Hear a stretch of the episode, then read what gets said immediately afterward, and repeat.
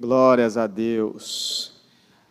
Queria pedir é, para que vocês, meus irmãos, abrissem suas Bíblias, seus aplicativos. É, no Evangelho segundo João, capítulo 1, e nós vamos ler ali de 1 a 3. Muito bom. Evangelho segundo João, capítulo 1, nós vamos ler de 1 a 3. João 1, de 1 a 3. Eu tenho um, um amorzinho pela Evangelho de João. É isso mesmo? Aqui está a segunda, João. Muito bom. Estamos quase. Estamos quase lá. Oh, come on. Muito bom. No princípio era aquele que é a palavra, ele estava com Deus e era Deus. Ele estava com Deus no princípio. Todas as coisas foram feitas por intermédio dele, sem ele nada do que existe teria sido feito. Nós estamos começando hoje uma série de mensagens que trata do livro de João, uma série intitulada João, o Evangelho do Amor. É, João é um evangelho que é diferente dos outros três evangelhos chamados sinóticos, evangelhos que se cruzam e que têm é, muitos, muitos acontecimentos relatados em diferentes, talvez nos três deles, talvez em um dos, dos três e dois. João, ele é um evangelho que se destaca por ser um pouco diferente.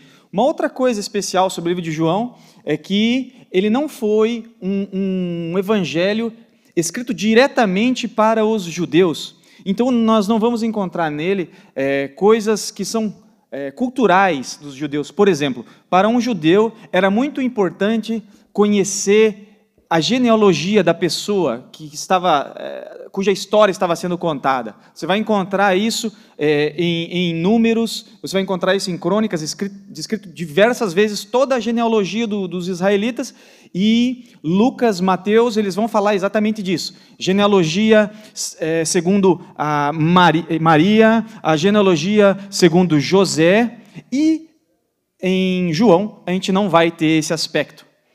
João vai entrar diretamente é, num âmbito um pouco mais, um pouco menos terreno, e ele vai falar da pré-existência divina de Jesus antes mesmo da sua encarnação. É, sobre a palavra e a mensagem sobre hoje, é, o tema central dela é a palavra da vida.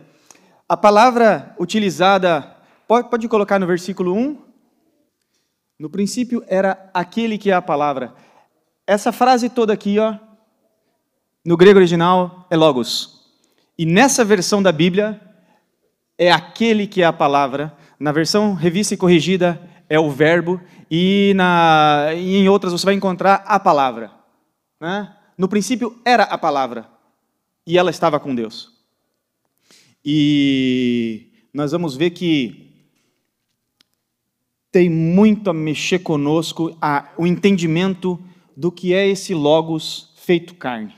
E eu convido você para orar por isso. Essa mensagem é uma mensagem que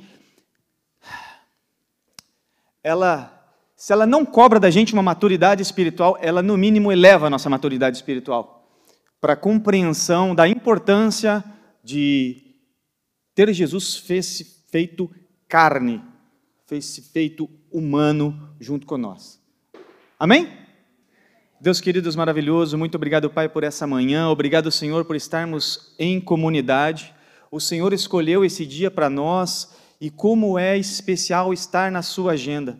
Senhor Jesus, obrigado por cada irmão que está aqui e por aqueles que não puderam estar. Deus abençoa a cada um deles, as suas famílias, aos bebezinhos que tiveram problemas à noite, abençoa, Deus, os papais que estão descansando. Para aqueles que tiveram, Deus, que ficar em casa por conta é, de alguma situação de, de, de doença, leva a cura, Deus. Leva o bálsamo que vai levar a cura para eles. E para todos que conseguiram, Deus, se deslocar e chegar até aqui, que a palavra e o entendimento vindo de ti nos alcance nessa manhã, em nome de Jesus. Amém. Amém. Quem aqui comemora aniversário? Só eu e mais meia dúzia. Quem aqui comemora aniversário? Pô, é raro quem não comemora aniversário, pelo amor de Deus. Não hoje, pessoal, não hoje. Hoje não é meu aniversário. Mas meu aniversário é 13 de janeiro, tá pertinho. Vão criando o grupo do WhatsApp, presente, surpresa do pastor, já vai esquentando. Pega o 13 terceiro, essas coisas. Olha só, é... veja, você pode talvez não gostar do seu aniversário por alguma razão, mas você comemora do seu filho, ou não? Você faz? Ah, mês, é, quando é nenezinho, né, faz até mês-versário, isso aí. É, a, minha mãe, a minha mãe parou de comemorar mês-versário. Por exemplo, agora com 38 anos e 7 meses, ela não comemora mais. Ela não quer comemorar 7 meses. Então, por que, que vocês comemoram aniversário? Isso é uma ordenança bíblica? Está na Bíblia que tem que comemorar aniversário? Está na, tá na Bíblia que não tem que comemorar aniversário? Ah, não? Também não. Então, não precisa ficar colocando peso onde não tem, né? E aí, por exemplo, está chegando uma época, passando agora o Thanksgiving, passando depois o Halloween, ah, a gente tem uma festa que, para mim especialmente, é o melhor feriado do ano. Principalmente porque minha empresa ela emenda essas duas semanas aí. Aleluia. Mas só existe esse feriado porque alguém nasceu. E uau! Nós temos certeza de uma coisa sobre o Natal. Jesus não nasceu no dia 25 de dezembro. Isso é óbvio. Né? E se ele não nasceu no dia 25 de dezembro, por que a gente comemora dia 25 de dezembro? Eu não sei. Sei que tem um feriado e eu prefiro comemorar nesse dia. E lembrar que nesse dia o meu Salvador nasceu. E, e o entendimento disso, é, sem o peso de, por exemplo, esse ou aquele dia, você poderia comemorar qualquer dia, por exemplo, podemos fazer hoje um almoço de Natal de Jesus. Ia ser bem estranho fazer isso, porque a gente fez a vida inteira em dezembro, no dia 25. Mas a gente poderia fazer. Anyways, está escrito na Bíblia qual, qual, é o dia que é para comemorar o aniversário de Jesus? Não. Está escrito que é obrigado a comemorar? Não. Também não está escrito que não é, não é obrigatório. E tem algumas coisas sobre o Natal que elas que elas, elas, tomam, elas, elas tomam nosso coração. Por exemplo, o, quais são os símbolos do Natal? Com vocês a palavra. Quais são os símbolos do Natal? A árvore, que, guirlanda, em bom curitibanês, guirlanda, a estrela, Papai Noel. Aqui tem neve, presente, presépio. Olha só, de todas as coisas que a gente falou, a gente falou uma meia dúzia mais ou menos, duas delas fazem referência a Jesus, que é o presépio e que é a estrela. Todas as outras não são, não é? Todas as outras são incorporações de festas e mitologia nórdica, dos povos europeus e americanos que se misturam e compõem a festa do Natal. Hum, coisas que estão aí no meio são inclusive pagãs. E por que, que eu levanto essa bola agora? Justamente para que você que sabe qual é a essência do Natal não perca ela. Eu acho super bonito colocar uma guirlanda bonita na porta de casa. Sabe? Eu cresci num lar que não montava árvore. Uma árvore que nem, nem tem no Brasil esse tipo de pinheirinho, cara. Enfim. Pô, lá no Paraná a gente podia colocar uma araucária na sala, pensa. E não deixar passar a oportunidade de dizer que Jesus nasceu. Muitas pessoas vão te falar Joaí Noel, Merry Christmas. Oh, Merry Christmas eles são mais cristãos, né? Mas quando as pessoas falarem Joaí Noel, elas estão fazendo referência a Noel, que é o Papai Noel. Elas não estão fazendo referência a Jesus. Não tenha medo de dizer Joaí Noel, que você tenha paz, porque o Rei da Paz nasceu nesse dia. É isso que nós celebramos. E aí, se você não sabe como falar isso em francês e inglês, usa o Google, tá bom? Aprende lá, já, já fica tunai, tá bom?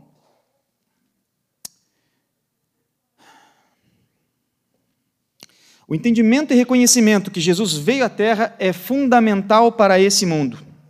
1 João é, 4 nos orienta a provar aqueles por quem a palavra de Deus é professada, pois aqueles que não reconhecem a vinda de Jesus à terra como homem não têm o Espírito de Deus. E não é por outra razão que frentes progressistas de governos tendem a fazer com que a população se esqueça de tudo que te faz lembrar do milagre da tua salvação, da tua criação. E isso passa por coisas bem, bem, bem sutis.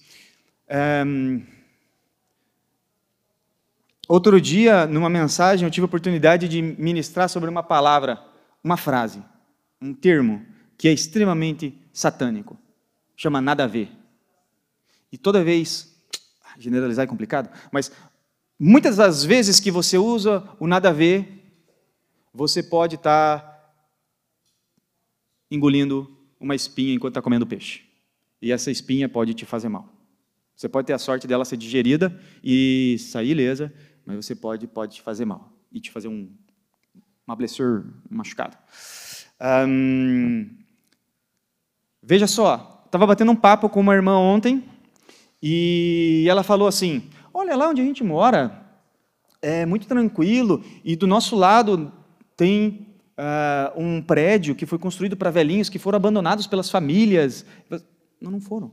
Eles não foram abandonados pelas famílias. Se abandona velhinhos nas casas, isso é lá no Brasil. Aqui, não, aqui ninguém abandona ninguém. Aqui o lugar do velhinho é lá.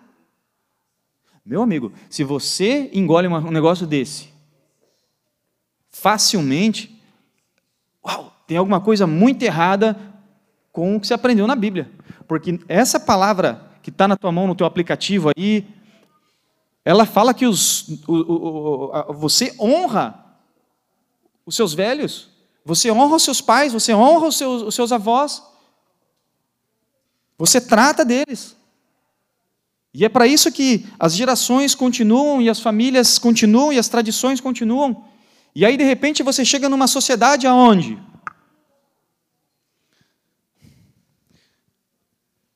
Você tem um irmão de sangue, de pai e mãe. Você agora já não está mais vivendo no, na casa do seu pai e da sua mãe. Você vive de segunda a terça, na, da segunda a quarta na casa do seu pai, de quinta a domingo na casa da sua mãe. E na casa do seu pai você tem outros dois meios irmãos. E na casa da sua mãe você tem outros dois meios irmãos. E você convive com eles durante um, dois, três, quatro anos. E de repente aqueles dois meios irmãos vão para outro lugar. E aí chega outros dois meios irmãos para sua casa. E na outra casa, demorou um pouco mais, demorou sete, demorou oito, dez anos. E aí teve outra troca de irmão, você já não tem mais irmão, meio irmão. Aquele irmão que você tinha de verdade, ele se cansou disso e já tomou rumo. Mudou para Nova Escócia. E aí você já não tem mais um irmão de verdade.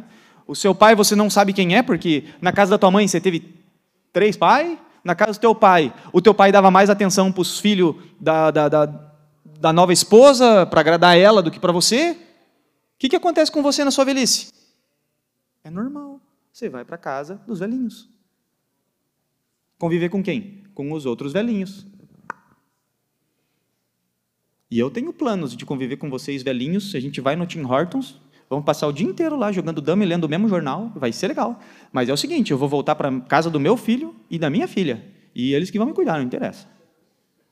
Eles que se revezem, faço escala. Eu posso ficar três dias na casa de um, três dias na casa de outro, não tem problema. Acho que tem, não tem. Pode ser que eu mude até lá, não garanto. Então, o, e, e, e aí você, você vê as frentes progressistas dizendo que, não, peraí, e o direito da mulher de igualdade masculina?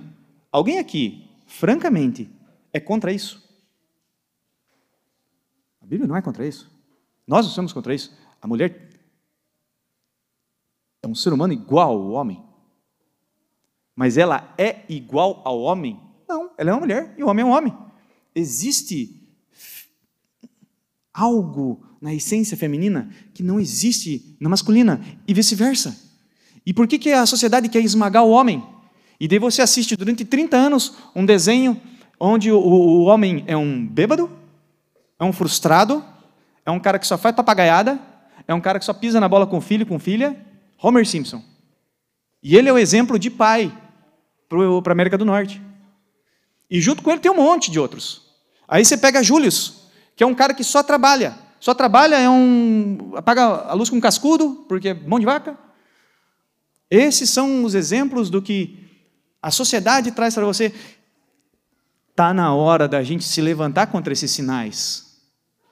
Está na hora de você colocar em prática a sua fé e dar valor ao Verbo que se fez carne, se fez humano.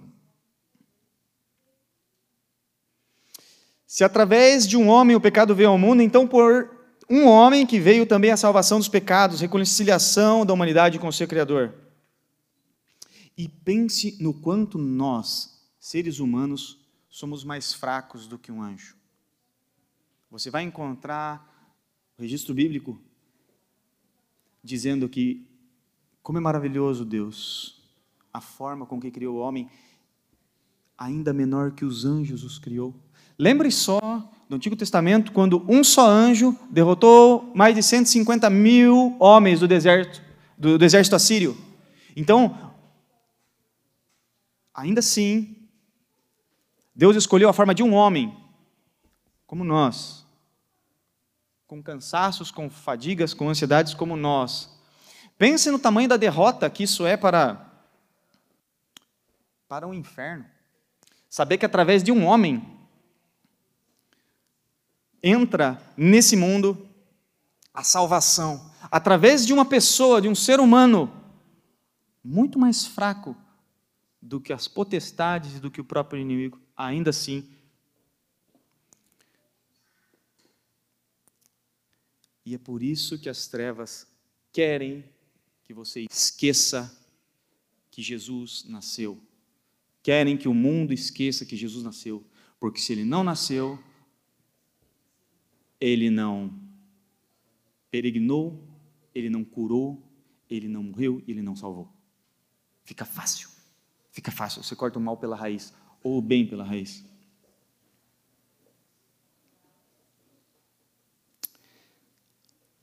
Pensando ainda sobre essas essas questões um, malignas intrínsecas na condução da sociedade.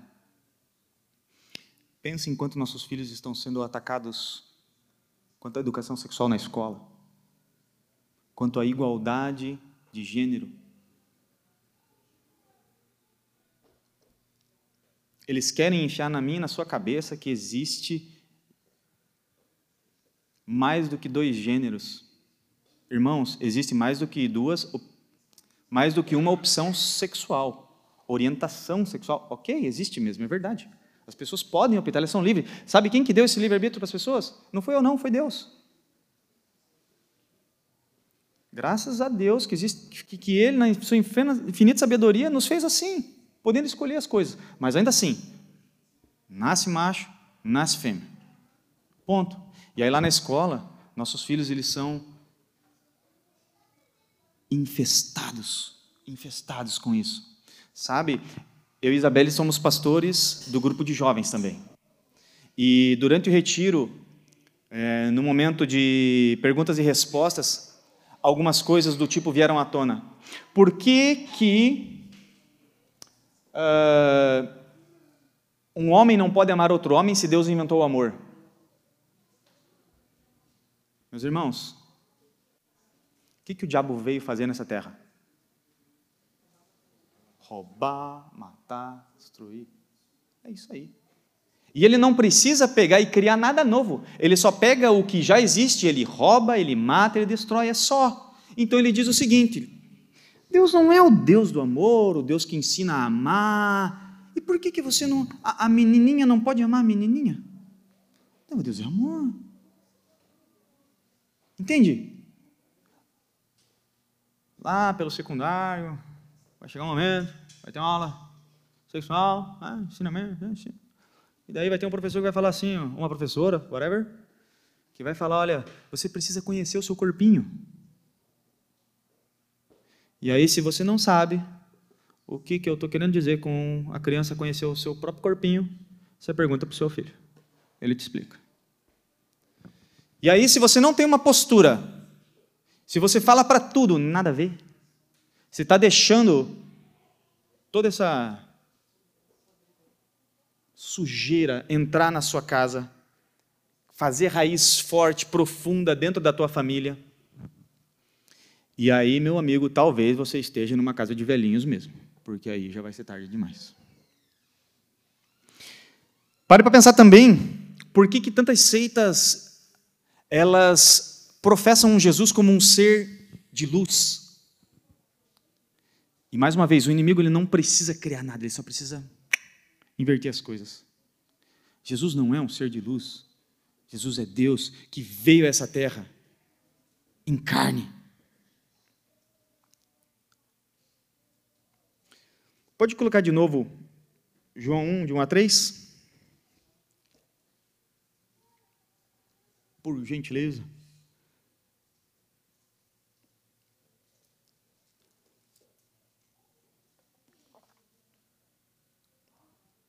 No princípio, era aquele que é a palavra de Deus. Ele estava com Deus e era Deus. Ele estava com Deus no princípio. Todas as coisas foram feitas por intermédio dele, sem ele, nada do que existe teria sido feito. E esse texto aponta não somente a divindade, ou seja, Jesus era Deus, mas a pré-existência de Deus antes da encarnação. Ou seja, ele antecede o nascimento dele. E isso é enfatizado nesses três versos. Os Colossenses, Paulo disse: Nele foram criadas todas as coisas no céu e na terra, as visíveis e as invisíveis, sejam tronos, sejam soberanias, quer sejam potestades, quer sejam principados, tudo foi criado por meio dele e para ele. Ele é antes de todas as coisas e nele tudo é, subexiste. E nessa carta, Paulo está falando aos Colossenses, o escritor de Hebreus, ele diz o seguinte: Antes, Deus falava com os nossos pais através dos profetas.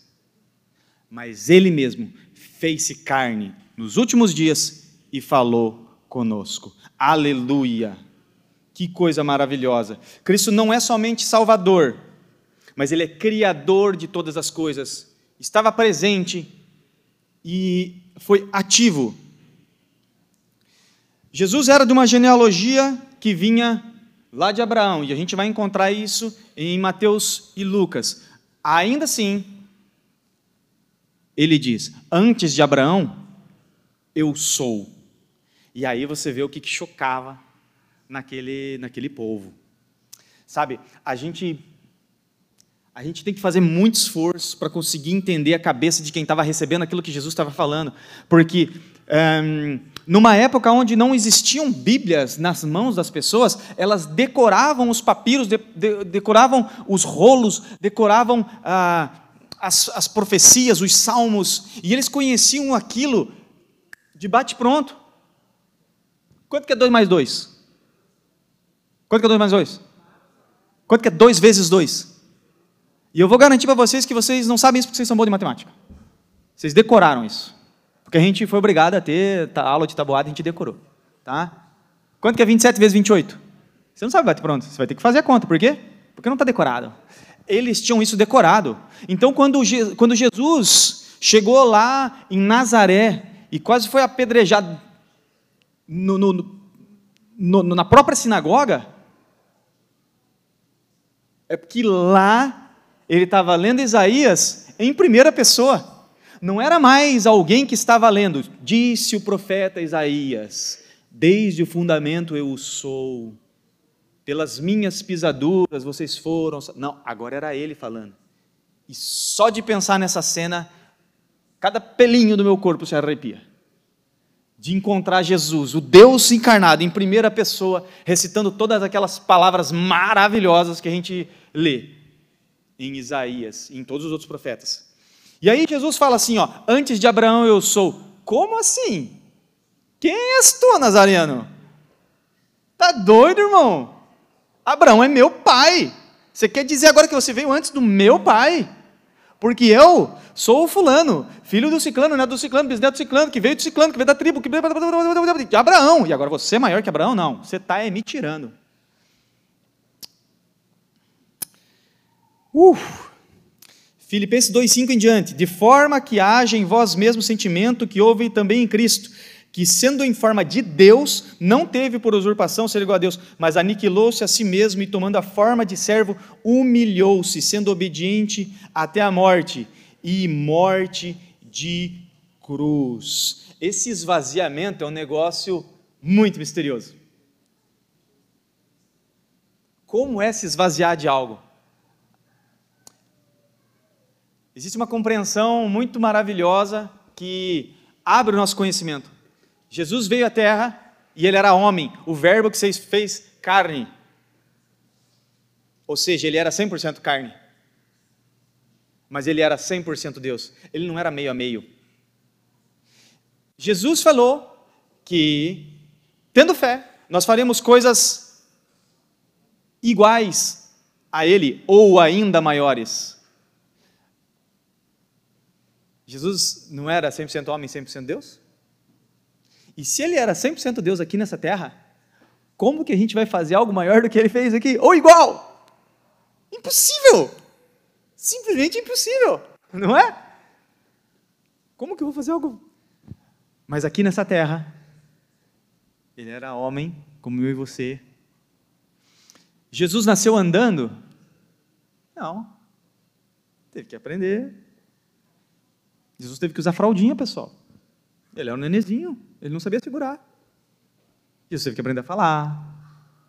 Jesus teve que ir na escolinha para aprender a Torá, para aprender os salmos, os provérbios de Salomão, sabedoria de Salomão, para aprender todas as palavras que o povo de Israel recebeu.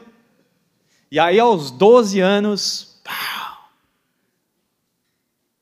José e Maria levam o menino para a festa lá em Jerusalém. Né? o centro de, de, de, de toda a cultura judaica. E cadê o menino? Sumiu, desapareceu. O menino estava dentro da sinagoga. Ele estava ensinando os mestres da lei. Ele tinha 12 anos. Algumas reflexões sobre quando você tinha 12 anos.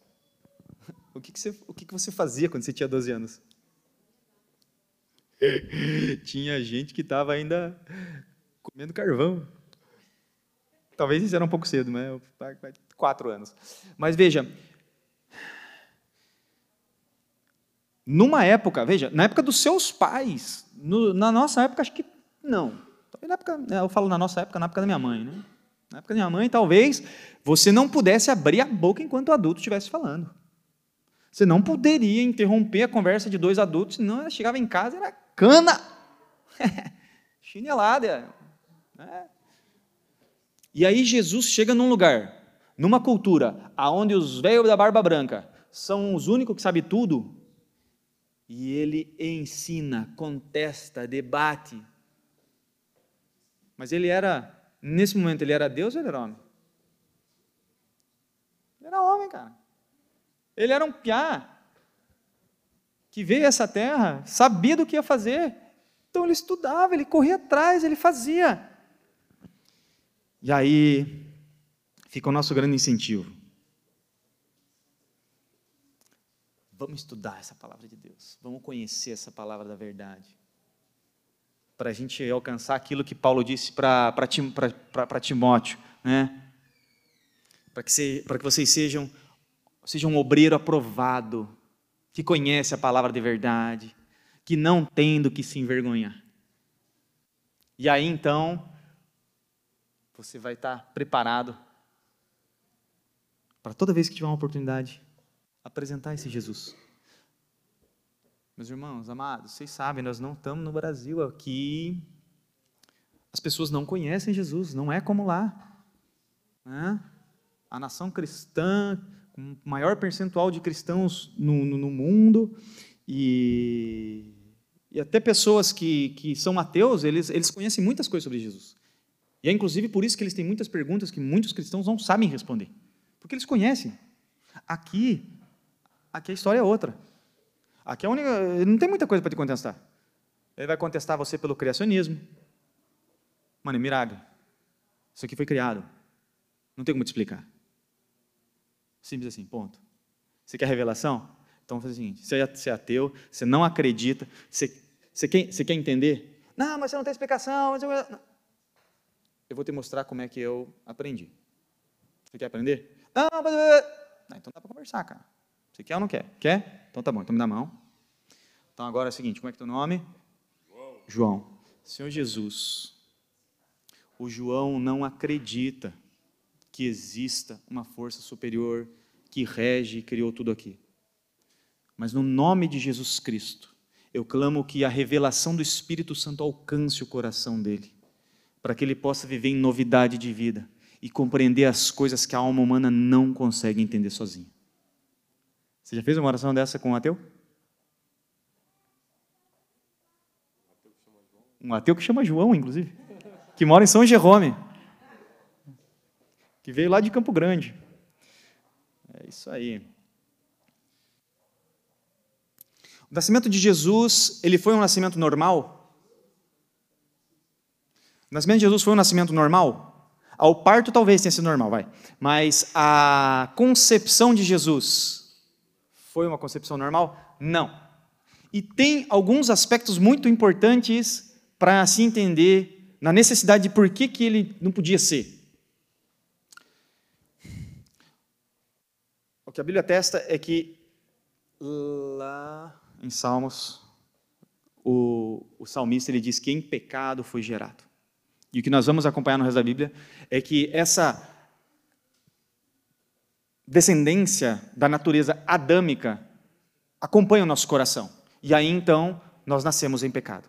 Não significa que a relação que nos gerou é pecaminosa. Não, pode ser, mas dentro dos moldes estipulados por Deus? Não, não é. É santo. É santo. É dedicado ao Senhor, que é isso. Agora, como Jesus, o Filho de Deus, ou Deus encarnado, viria a esse mundo em pecado?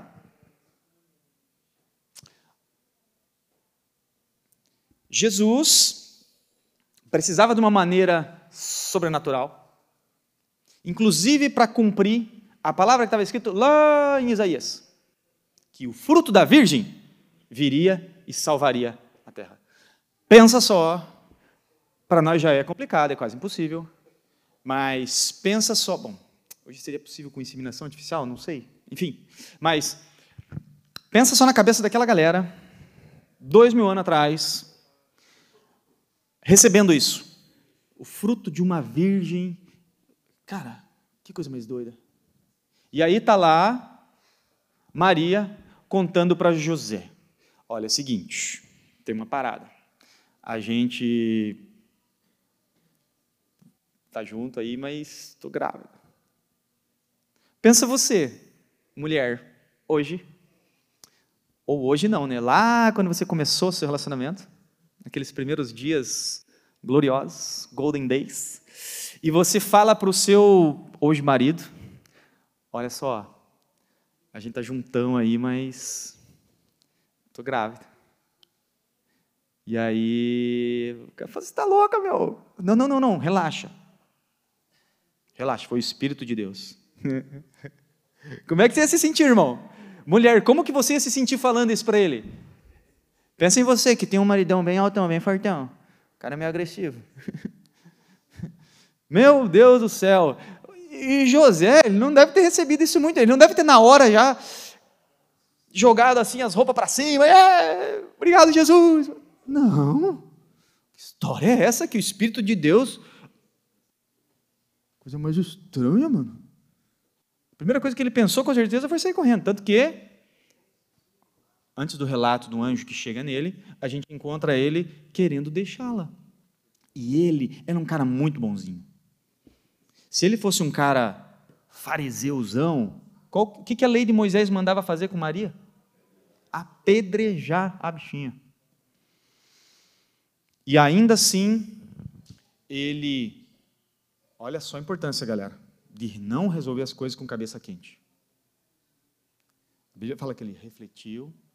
Durante essa reflexão, ele caiu em sono e o anjo veio em sonho e falou: Meu irmão, você relaxa, porque o que está lá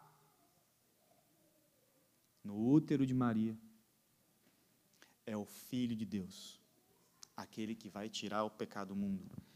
E aí, nessa palavra, o anjo cita Isaías, aquele que será chamado Emanuel, Deus conosco. Aí o pessoal escolhe o nome do filho de Emanuel. Pessoal criativo. Tá para chegar o Emanuel aí. Já vou orando. É... E é muito, muito legal porque isso foi, foi profetizado 700 anos antes da vinda de Jesus. Pensa ficar 700 anos remoendo uma promessa, cara. Muito doido.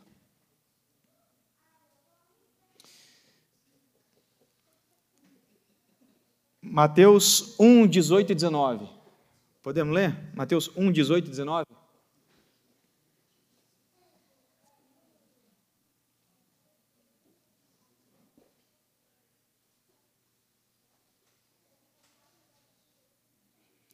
Nós vamos encontrar esse relato que eu. Foi assim o nascimento de Jesus Cristo. Maria, sua mãe, estava prometida em casamento a José, mas antes que se unissem, achou-se grávida pelo Espírito Santo. Por ser José, seu marido, um homem justo, não querendo expô-la à desonra pública, pretendendo anular o casamento secretamente. E aí, logo nos versículos em sequência, foi quando é, o anjo encontrou ele e, e falou. Era muito importante que Jesus não fosse fruto de um embrião, mas fosse fruto da vinda sobrenatural.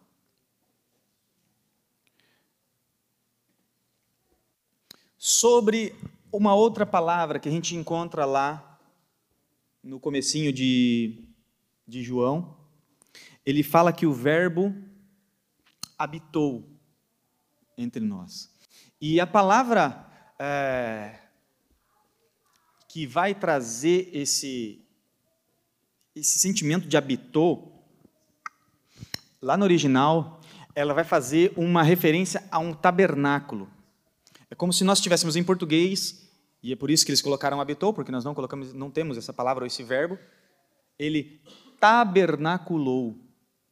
E por que é, é legal levantar isso, porque tabernáculo significa habitação.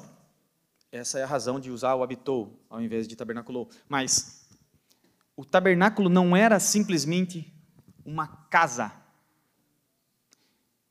mas era o lugar da habitação. Então, quando ele fala que Jesus Cristo tabernaculou conosco, ele está falando isso aqui, ó corpo.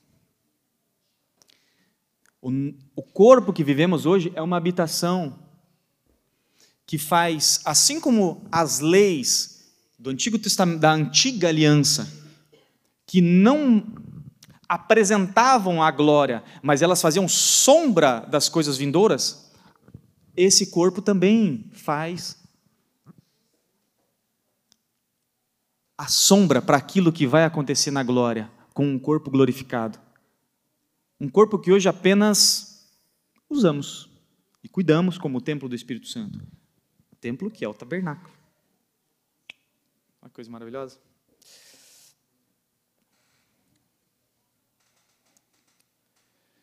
Oh, yes. Jesus foi homem, teve fome, teve, teve dores, teve ansiedade, teve perrengue, teve que multiplicar comida, porque não tinha comida. Claro que ele não fez isso uh, à volonté, né? E aí você vê muitos, muitos pequenos memes assim de Jesus criancinha dando balão em Maria, sabe? Criando coisas. Ah, lava a louça, plim, a, roupa, a louça está lavada. Mas não era assim que funcionava, né? Tudo que Jesus fez e faz, é, tu, tudo sempre tem um motivo, sempre tem uma razão.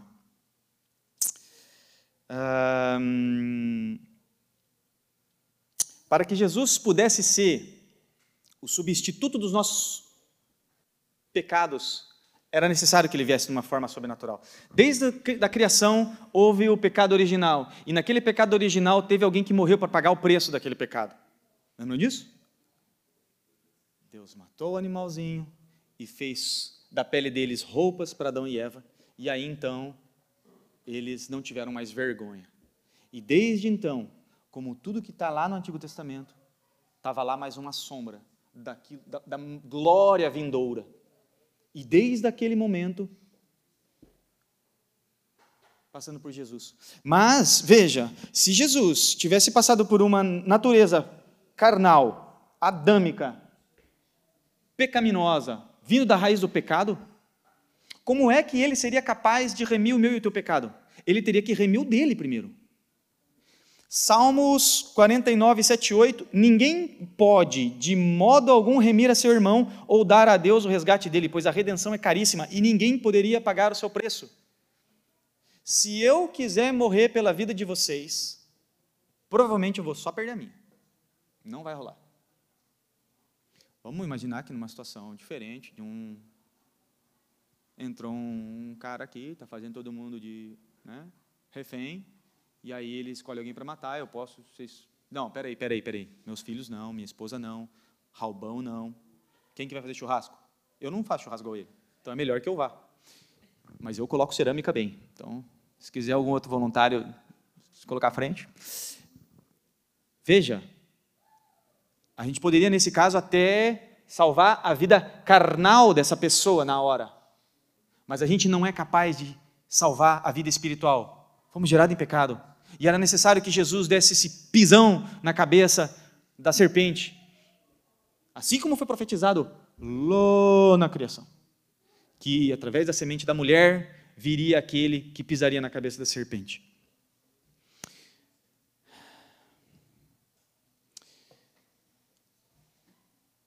Em Coríntios 5, 21. Aquele que não conheceu o pecado se fez pecados por nós, em nosso lugar, para que nele tornássemos, se tornássemos a justiça de Deus.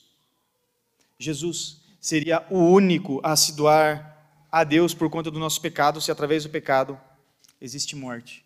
E se existe morte, era necessário que alguém cujo poder da morte não pudesse alcançar, alguém que não tivesse no raio de alcance do poder da morte. E aí, Jesus, quando estava na cruz, Estava chegando já o pôr do sol, já viria a Páscoa, e eles não poderiam deixar lá os, os, os corpos das, das pessoas lá pendurado durante a Páscoa. Era necessário que eles fossem recolhidos a, a alguma é, algum jazigo. E aí eles foram apressar a morte. A morte de cruz não era simplesmente não, não era uma forca, cuja pessoa era enforcada, asfixiada e falecia. A pessoa ficava lá, sofrendo, até morrer. Ela ficava tentando se, se suportar, porque o peso do corpo fazia com que provocasse asfixia. Mas ela ainda assim, ela, ela com as pernas conseguia se sustentar, com uma dor incrível, com todas as situações que estavam ali. E essa morte era prolongada e ela, a pessoa tentava lutar pela vida. Então, o método de acelerar era quebrar as pernas para que eles não pudessem mais se levantar. E assim como o cordeiro precisava ser imaculado e perfeito para o sacrifício, Jesus também não teve nenhum dos seus ossos quebrados, não teve pecado, não teve mácula, não teve mancha. E quando eles chegaram para fazer isso, precisou quebrar as pernas dos dois outros crucificados da tarde, mas Jesus já tinha falecido. E ao ver Jesus falecido, O próprio centurião que estava lá, ele, teve, ele entrou em choque. Como pode alguém ter o domínio sobre a morte? Jesus não estava no raio de atuação da morte. Ele derrotou a morte naquele dia. Aleluia. Então, a gente não tem a compreensão total que aquele centurião tinha. A gente não está no contexto histórico dele. Mas a gente consegue ver o espanto dele e isso é maravilhoso.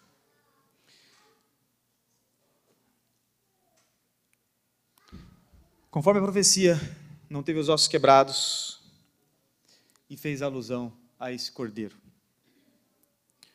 Queria que você se colocasse em pé. Só para dar aquela cara de fim de culto. Não significa que isso vai acabar rápido. João 1, de 11 a 13. Veio para o que era seu, mas os seus não o receberam. Contudo, aos que receberam, aos que creram em seu nome, deu-lhes o direito de se tornarem filhos de Deus, os quais não nasceram por descendência natural, nem pela vontade da carne, nem pela vontade de algum homem, mas nasceram de Deus. Você hoje é nova criatura, nascida de Deus, não pela carne, não pela vontade de homens, mas pela vontade do próprio Deus. E através desse nascimento, de um Jesus que se fez carne e habitou nessa terra, nós encontramos a redenção e a vitória. Amém? Que essa palavra seja viva, frutifique dentro de nós, em nome de Jesus. Amém?